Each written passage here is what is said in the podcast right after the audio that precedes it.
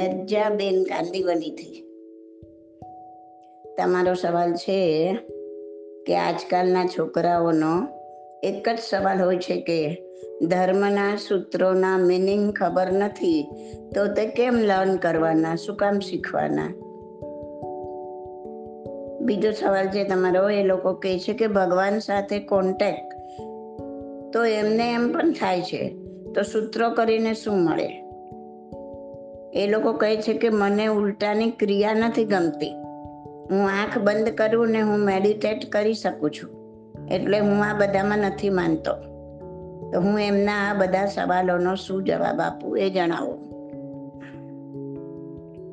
લજાબેન, એમને કહો કે તમારે ગાડી ચલાવતા શીખવી હોય, તો પહેલા ગાડા, ગાડી તો જોઈએ કે નહીં? તમારી ગાડી હોય કે ટ્રેનિંગ સ્કૂલવાળાની હોય. પણ ગાડી તો જોઈશે ને? ગાડી જ નહીં હોય, તો શું શીખશો? ટ્રેનિંગવાળા આવીને ઊભો રહેશે ને કહેશે કે ચાલો હું તમને ગાડી શીખવાડું. તો તમે શું કહેશો? અરે ભાઈ, ગાડી તો લાવ.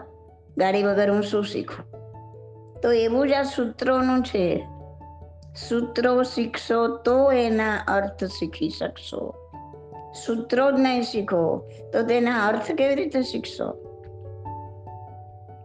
મોટા ભાગના સૂત્રો અર્ધમાગધી ભાષામાં છે. કોઈ કોઈક સંસ્કૃતમાં પણ છે. જ્યારે એની રચના થઈના સૂત્રોની, ત્યારની લોકોની પ્રચલિત જે ભાષા હતી, એ જ ભાષામાં સૂત્રોની રચના થઈ, એટલે બોલતાની સાથે જ એનો અર્થ એ લોકોને સમજાઈ જતો. જેમ કે આજે આપણે જોઈએ કે જે સ્તવનો વગેરેની જે રચના થાય છે, એ ગુજરાતી ભાષામાં છે. અને એ વાંચતા જ આપણને સાંભળતા જ આપણને એનો અર્થ સમજાઈ જાય. એનો અર્થ કરવાની જરૂર નથી. પરંતુ આજથી પાંચસો વર્ષ પછી, તે સમયના લોકો માટે આ બધા સ્તવનો ને બધું સૂત્ર જેવું બની જશે. કેમ કે ત્યારે ગુજરાતી ભાષા અપભ્રંશ જેવી થઈ ગઈ હશે. ગુજરાતી ભાષામાં બીજી બીજી ભાષાના કેટલાય શબ્દો ભળી જઈ ને કોઈ નવી જ ભાષા બની ગઈ હશે. માટે સૂત્રોના અર્થ જાણવા માટે સૂત્ર શીખવા તો જરૂરી છે. વળી સૂત્રો ભણવાનું બીજું કારણ એ છે કે આજે પાંચસો વર્ષ પછી, આજે આપણને પચીસો વર્ષ પછી પણ સૂત્રોના રૂપમાં ઘણું બધું આપણને મળ્યું છે. અઢી હજાર વર્ષ પછી પણ આપણને સૂત્રોના રૂપમાં ઘણું બધું મળ્યું છે. હવે આપણને જે મળ્યું છે તે આગળની પેઢી સુધી પહોંચાડવાની જવાબદારી આપણી છે. તમે જ સૂત્રો નહીં ભણો, તો તમારી આગળની પેઢીને શું આપશો? એકાદ ધરતીકંપ થયો કે અણુબોમ્બ ઝીંકાયો, તો કોમ્પ્યુટર વગેરે સાધનોનો નાશ થઈ જશે. પણ જે માણસો જીવંત હશે, તે મૌખિક રીતે પણ આગળની પેઢીને પહોંચાડી શકશે. આમ વર્ષોના વર્ષો સુધી આ જ્ઞાન જીવંત રહી શકે છે. ને દરેક સૂત્રોના અર્થ પણ અત્યારે અવેલેબલ છે. સૂત્રોની સાથે સાથે તેના અર્થ શીખીને તેને જીવંત રાખી શકાય છે. આગળની પેઢીને ફોરવર્ડ કરી શકાય છે. હવે તમે કહેશો કે અર્થ શીખીને શું કામ છે? અરે ભાઈ, અર્થ શીખવાથી જ તમે એ બધું જાણી શકશો. કે જે તમે નથી જાણતા. જે જાણવું ખૂબ જ જરૂરી છે. તમે નથી જાણતા કે આત્મા શું છે? કેમ આ જીવ ઘડીક તિર્યન ચીઓનીમાં એટલે કે કૂતરા, બકરા, ગાય, ભેંસ વગેરે બાસઠ લાખ તિર્યન ચીઓની છે. તો ઘડીક એમાં અથવા તો ઘડીક દેવીઓનીમાં, નરકીઓનીમાં કે મનુષ્યોનીમાં કેમ આ જીવ ભટક્યા કરે છે? જાણો છો તમે? એને કોણ આ બધી યોનીમાં રખડાવે છે? ઘડીક દુઃખ તો ઘડીક સુખ એવું કેમ? કોઈને સારું તો કોઈને ખરાબ એવું કેમ? વળી બધાને માટે લટકતી તલવાર. કઈ ઘડીએ મોતનો કોળિયો બની જઈશું. કાંઈ જાણતા નથી. આવું બધું કેમ? આમાંથી બહાર નીકળવાનો શાશ્વત સુખ પામવાનો, એટલે કે કાયમનું સુખ જે આવ્યા પછી જાય ને, એવું પામવાનો ઉપાય શું? તમારા દીકરાઓને કહો કે આંખો બંધ કરીને મેડિટેશન થઈ ગયું. એટલું આ મેડિટેશન ઇઝી નથી. જો મેડિટેશન એટલું બધું સરળ હોત ને, તો મહાવીર ભગવાનને, એક રાજકુમારને સાડા બાર વર્ષ સુધી જંગલમાં જઈ સંપૂર્ણ મૌન રહીને સાધના કરવાની શું જરૂર હતી? ઘરે જ આંખ બંધ કરીને ના બેસી જાત મેડિટેશન કરવા. આંખ બંધ કરીને બેસી જેવું સહેલું છે. પણ એટલાથી કોઈ સાધના નથી થઈ જતી. કોઈ જન્મ મરણના ચક્કરમાંથી છૂટી નથી શકાતું. ખાલી આંખ બંધ કરીને બેસી જવાથી કોઈ કર્મોની નિર્જરા નથી થઈ જતી. આંખ બંધ કરીને બેસી જવું સહેલું છે માટે એ તમને ગમે છે. જ્યારે સૂત્રો કરવા તેના અર્થ કરવા સમજવા એને પ્રેક્ટિકલમાં મૂકવા એ બધું અઘરું છે.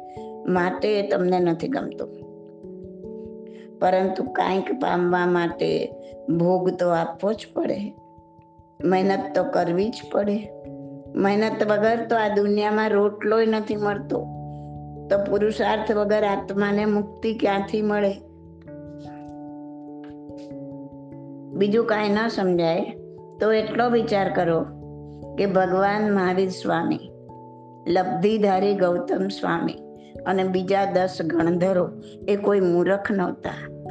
મહાજ્ઞાની હતા. એમણે આવું અગાધ સાગર જેટલું જ્ઞાન જેમાં સમાયેલું છે તેવી આગમોની રચના શું કામ કરી હશે? તો એમ જ ના કહી દેત કે આંખ બંધ કરીને બેસ જાઓ. આગમો લખવાની, જાણવાની, સમજવાની કાંઈ જરૂર નથી. છોકરાઓને કહો જ્યાં સુધી સૂત્રોના અર્થ નહીં કરો, એના અર્થ નહીં જાણો, જૈન તત્વ શું છે તેને ઊંડાણમાં નહીં જાણી શકો, નહીં સમજી શકો. ત્યાં સુધી મોડેથી અમે તમને જે કાંઈ સમજાવશું, તે તમારે પલ્લે નહીં પડે. પણ અત્યારે જેટલું, અત્યારે એટલું સમજી જાઓ. કે મહાવીરે જે આપ્યું છે તે અમૂલ્ય છે.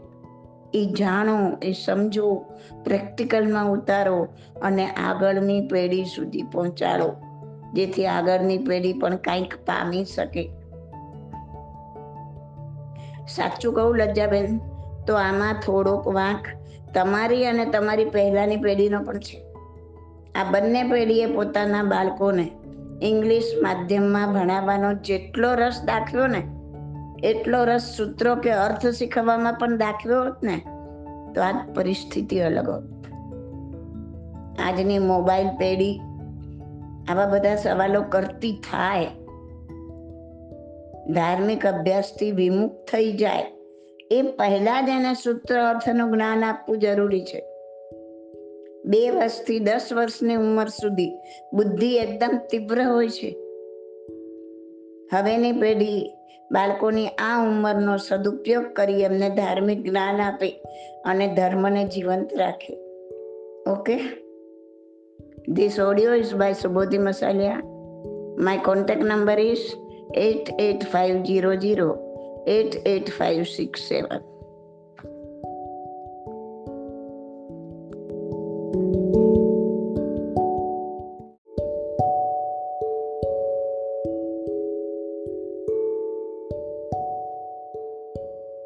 Shaileshbhai, તમારો સવાલ છે કે આ કડીનો અર્થ સમજાવજો. એની પહેલી લાઈન છે, શ્રુત દેવતા તારી ભક્તિ કરતા હૃદય મુજ પુલકિત બને. પુલકિત છે, લુલકિત નહીં. તો શ્રુત શ્રુત જ્ઞાન એટલે આ શાસ્ત્રનું જ્ઞાન જે લખવા વાંચવાથી મળે છે એ જ્ઞાન, બોલવાથી મળે છે એ જ્ઞાન. અને એનો દેવતા એટલે સરસ્વતી માતા, શ્રુત દેવતા એટલે સરસ્વતી માતા તમારી ભક્તિ કરતા મારું હૃદય પુલકિત બને છે એટલે કે હું બહુ આનંદિત થઉં છું. હૃદય પુલકિત બનવું એટલે આનંદિત થવું બીજી લાઈનમાં કે છે, શ્રુત જ્ઞાન તારું સ્મરણ કરતા મન મારું નિર્મળ બને. શ્રુત જ્ઞાન એટલે પુસ્તકમાંથી જે જ્ઞાન મળે છે તે અને એનું સ્મરણ કરતા કરતા, એનો, એને રિવાઇઝ કરતા કરતા મારું મન નિર્મળ બનતું જાય છે. હું જેમ જેમ એનું ફરી ફરી એને યાદ કરું છું, જે કાંઈ શીખું છું, જે કાંઈ ભણું છું, એનું પુનરાવર્તન કરું છું અને એનાથી મારું મન નિર્મળ બનતું જાય છે. ત્રીજી લાઈન છે, શ્રુત ભાવ તુજને જીવન ધરતા, ધ્યેય મુજ નજદીક બને તો જ્ઞાન પ્રત્યેનો જે ભાવ રહેલો છે, જ્ઞાન પ્રત્યેની જે ભાવ ભક્તિ રહેલી છે, હૃદયની અંદર એને હું આ શ્રુત જ્ઞાનને એટલે આ શાસ્ત્ર જ્ઞાનને હું મારું જીવન ધરી દઉં છું, મારું જીવન અર્પિત કરી દઉં છું. અને એટલે શું થાય છે એનાથી મારી મુક્તિ નજીક બને છે. મારી મારો જે ધ્યેય છે, આપણો ધ્યેય શું હોય કે આપણો આત્મા મુક્ત બને. જ્ઞાન મેળવીને આપણને, શ્રુત જ્ઞાન મેળવીને આપણને ક્યાં સુધી પહોંચવું હોય?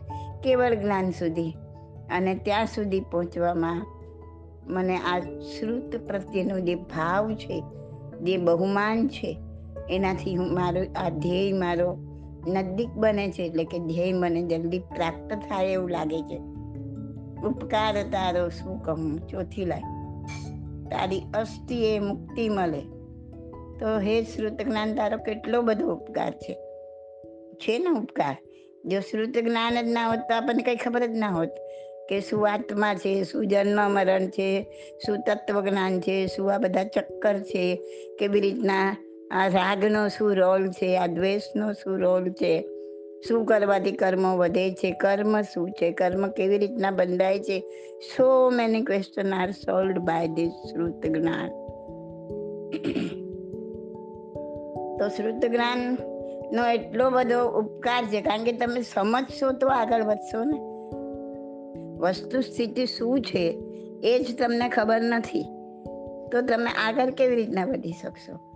તો એ જે જ્ઞાન આપણને આપ્યું છે મહાવીરે એ આ શ્રુત જ્ઞાનનો કેટલો બધો ઉપકાર છે. યુગલિયાઓ આટલા પલ્યોપમના પલ્યોપમ વર્ષ સુધી જીવે છે, કે જેની કોઈ વર્ષોની કોઈ ગણતરી નથી. એટલું લાંબુ આયુષ્ય હોય, પણ મળે શું અંતે કાંઈ નહીં. કેમ કે શ્રુત જ્ઞાન છે જ નહીં. શ્રુત જ્ઞાન નથી તો ધર્મ નથી સમજતા, ધર્મ નથી સમજતા તો પશુની જેવું જીવન જીવે. આપણું આયુષ્ય ઘણું ટૂંકું છે. કમ્પેરેટિવલી તો એક અંશ જેટલું પણ ના કહેવાય. પણ એમાં થોડું ઘણું જે શ્રુત જ્ઞાન મળ્યું છે આપણને મહાવીર પાસેથી અને એમાં થોડું ઘણું જે કંઈ આપણને સમજ મળી છે, શું ધર્મ છે, શું આત્મા છે, શું કર્મ છે, એ ખબર પડી છે આપણને. તો એનો કેટલો બધો ઉપકાર. આ શ્રુત જ્ઞાનનો કેટલો બધો ઉપકાર. ઉપકાર તારો શું કહું? તારી અસ્થિ એ મુક્તિ મળે. અસ્થિ એટલે હોવું. તું છે તો મને મુક્તિ મળશે. તાર જ્ઞાન છે તો હું જાણી શકીશ કે હકીકત શું છે અને જાણીશ તો આચરીશ અને આચરીશ તો પામીશ.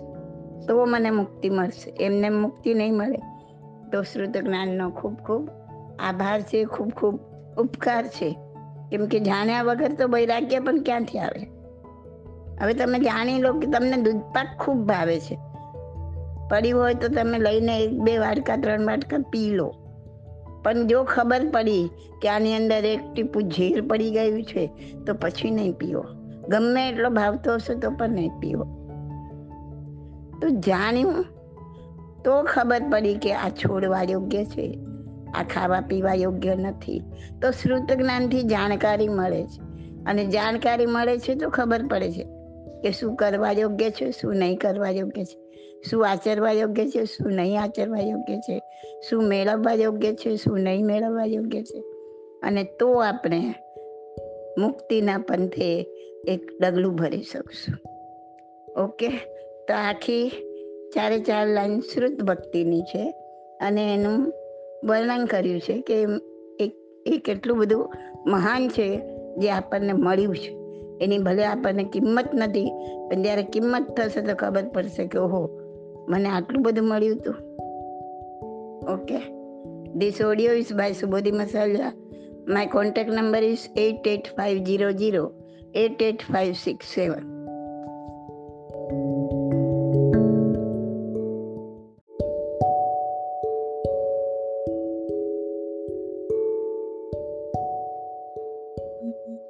Kailasben તમારો સવાલ છે કે જેણે સંસાર ત્યાગીને દીક્ષા લીધી છે, એની કઈ કઈ રીતને સેવા કરી શકાય? બેન, એની દરેક રીતના સેવા કરી શકાય, અનેક રીતના કરી શકાય. એમને પૂછું, એમને શું જરૂરિયાત છે? જે વસ્તુની જરૂરિયાત હોય, એ તમે એને વહોરાવી શકો. એમને ગોચરી પાણી તમારી રીતના તમે વહોરાવીને એનો પણ લાભ લઈ શકો, એની સેવા કરી શકો. એમને તબિયતથી તકલીફ હોય તો એમને દવા દારૂની જરૂર હોય, દવાની જરૂર હોય તો એ તમે એને આપી શકો છો. તમે એમને હાથ પગ દુખતા હોય તો દબાવીને કે એ રીતના શારીરિક પણ તમે એમને મદદ કરી શકો.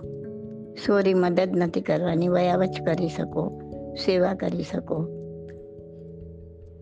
તો એમને તમે વિહારમાં તમારી અનુકૂળતા હોય તો એમને સાથ આપીને એમની સેવા કરી શકો. એવું હજાર રીતના વિચારી શકાય કે જેને જે જરૂરિયાત એ પ્રમાણે તમે કરો. પછી ઘણાને જે અમુક વસ્તુની કે અમુક વ્યાવતની જરૂર ના હોય, છતાં પણ તમે ઉપર પડતા જઈને કરો, વધુ પડતું કરો, તો એ પણ રોંગ છે. જરૂરિયાત પ્રમાણે જ દરેક વસ્તુ કરવી કે જેનાથી કોઈ પણ વસ્તુનો અતિરેક ન થાય. અતિરેક સર્વત્ર વર્જતે. ક્યાંય પણ અતિરેક ના થવો જોઈએ. બાકી બધી રીતના તમે સેવા કરી શકો. બાહ્ય દ્રષ્ટિએ, આંતરિક દ્રષ્ટિએ એમનો વિનય કરીને, એમના, એમનું બહુમાન કરીને આપણે આંતરિક એમનું વિનય કરી શકીએ, એમની વ્યાવચ કરી શકીએ. અને બાહ્ય દ્રષ્ટિએ તો દરેક જરૂરિયાતવાળી વસ્તુ આપણે એમને આપીને, બોહરાવીને, એમને સાથ આપીને, એમને આપણી રીતના સેવા શુશ્રૂષા કરીને આપણે એમને સેવા વયાવચ કરી શકીએ. ઓકે?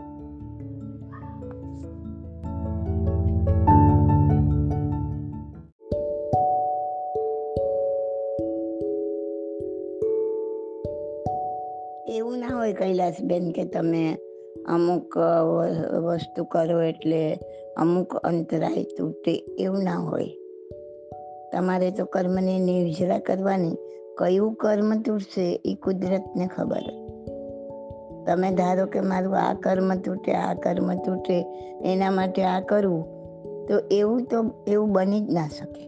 કોઈ તમને એમ કહે ને કે તમે આમ કરો એટલે તમારો સંયમ, ના અંતરાય કર્મ તૂટે પણ એટલું મનમાં સમજી જવાનું કે કુદરતની રચના એવી નથી.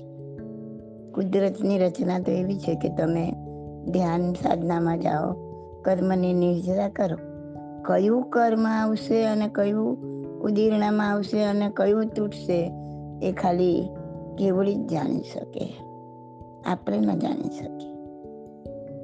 પણ હજારો કરોડો કર્મમાંથી કોઈ પણ કર્મ આવીને નિર્જરશે એમ નિર્જરતા નિર્જરતા એ કર્મનો ભાર ઓછો થશે અને ઓછો થશે તો ગુણો પ્રગટશે. એટલે હું તમને એમ કહું કે કેવા ખાતર કહી દઉં કે તમારે સંયમના કર્મ તોડવા છે ને, તો તમે સાધુ સાધુને બે વચ કરવાનું, આમ કરવાનું, આમ કરો. મારા મનથી હું એવું કંઈ પણ કહી દઉં, તમે માની પણ લો, પણ એવું હોતું નથી. તમે કંઈ કરશો એ તમારું પુણ્ય કર્મ બંધાશે. એમાં તમારું જૂનું કર્મ નહીં તૂટે. જૂનું કર્મ તો ત્યારે જ તૂટે જ્યારે એને તમે ધ્યાનમાં લઈને, ઉદીરણામાં લાવીને એનો ખતમો કરો. ઓકે?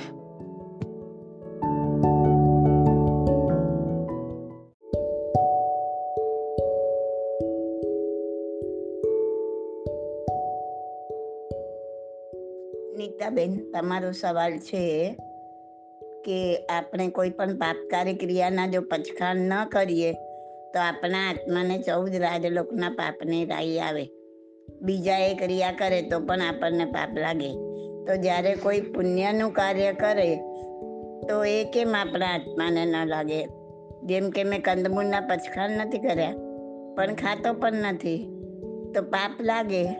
પણ બીજા કોઈ પુણ્ય કરે તો એમાં મારો ભાગ કેમ નહીં? સુરતથી દેવાંગભાઈ. અચ્છા, દેવાંગભાઈનો સવાલ છે? અચ્છા અચ્છા. હવે આમાં થોડી તમારી સમજ ફેર છે. તમે લખો છો કે બીજા એ ક્રિયા કરે તો પણ આપણને પાપ લાગે. બીજા ક્રિયા કરે તો આપણને પાપ ના લાગે. બીજાઓ જે કાંઈ પાપ ક્રિયા કરે એનું પાપ એમને જ લાગે, આપણને ના લાગે. આપણને બીજા કોઈ ક્રિયા કરે એનું પાપ નથી લાગતું. પણ તમારે પ્રતિજ્ઞા નથી. તો તમે ગમે એટલું વાપરશો, ગમે એટલું ખાશો, ગમે તે ખાશો, માટે તમને પાપ લાગે છે. આજે દુનિયામાં આટલા જોડી ચપ્પલો બને છે, તો તમે તમારે લિમિટ નથી કે મારે દસ જોડીથી વધારે ન વાપરવા. તો પછી કાલે ક્યાંક અગિયારમી જોડી સારી મળી ગઈ તો એ બી લેશો. પંદરમી જોડી બી લેશો, પચીસમી જોડી પણ લેશો. તમારો તમારા પર કંટ્રોલ નથી. તમારો તમારા પર નિયમ નથી. માટે તમને પાપ લાગે છે. બીજા કોઈ ક્રિયા કરે એનું પાપ તમને નથી લાગતું. ખ્યાલ આવે છે હું શું કહું છું કે તમારું કંટ્રોલ નથી. તમે ચોકલેટની બાધા નથી લીધી. અથવા તો તમે એવું નથી રાખ્યું કે મહિનામાં મારે પાંચ કિલો ચોકલેટ ખાવી, વધારે ના ખાવી. તો હવે દુનિયામાં જેટલી બી ચોકલેટ મળે છે એનું પાપ તમને લાગે, કેમ કે તમે લિમિટમાં નથી. કાલે તમને પાંચ કિલોને બદલે અડધો કિલો બી ખવાઈ જશે તો વેલકમ, તમને કોઈ પ્રોબ્લેમ નથી. તો બધા માટે તમારે છૂટ છે, માટે તમને પાપ લાગે છે. બીજા કોઈ ખાય ચોકલેટ, એનું પાપ તમને નથી લાગતું.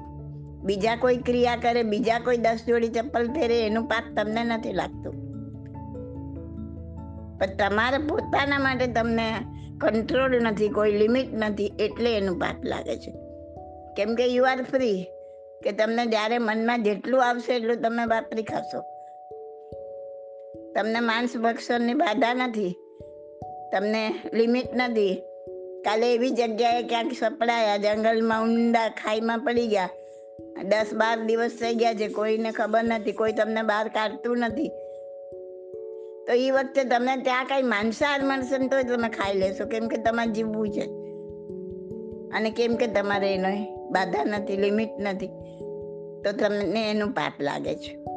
ખ્યાલ આવ્યો? એટલે આખું તમારો જે વિચાર છે ને, એ આખો રોંગ છે કે બીજા કોઈ ક્રિયા કરે ને આપણને પાપ લાગે, એ વસ્તુ ના બને. કોઈ પુણ્ય ક્રિયા કરે તો તમને એનું પુણ્ય નથી મળી દેવાનું કોઈ પાપ ક્રિયા કરે તો તમને એનું પાપ નથી લાગી જવાનું તમને પાપ એનું જ લાગે છે, જે વસ્તુની તમે લિમિટ નથી મૂકી. એટલે તમારા માટે બધા દરવાજા ખુલ્લા છે. હવે ચારે બાજુના દરવાજા ખુલ્લા હોય, તો ગમે તે દરવાજામાંથી કાંઈ પણ આવવાનું છે. તમે લિમિટ નાખી દો, તમે વધારાના બધા દરવાજા બંધ કરો, એક જ દરવાજો ખુલ્લો રાખ્યો હોય તો એટલામાંથી જ આવશે. બધા દરવાજામાંથી નહીં આવે કોઈ. ખ્યાલ આવ્યો? એટલે તમને પાપ તમારી લિમિટ નથી, એનું લાગે છે. તમને એનું પાપ નથી લાગતું કે જે કોઈ બીજા કોઈ એની ક્રિયા કરે છે એનું પાપ ક્રિયાનું, બીજાની પાપ ક્રિયાનું પાપ તમને નથી લાગતું okay This audio is by Subodhi Masalia. My contact number is 88500 88567.